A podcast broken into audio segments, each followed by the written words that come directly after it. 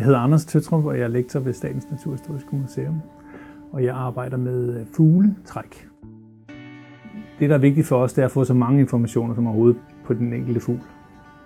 Og øh, det vil sige, at første omgang er det for, for artsbestemmelsen. Det næste kunne være, hvor den findes en helt præcist, altså et geografisk koordinat, som mobiltelefonen giver.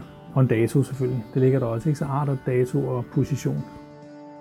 De informationer er rigtig meget værd i rigtig mange studier. Og så, så tager vi nogle mål på fuglene, og det øh, vi normalt og først måler, det er kropsvægten, altså hvor stor er fuglen, hvor tung er den, og så dens vinge, hvor lang den er. Men det er ligesom, jo mere information man kan få på det enkelte individ, jo, jo mere interessant bliver det, jo flere ting kan man, kan man bruge data til, jo flere spørgsmål kan man prøve at besvare.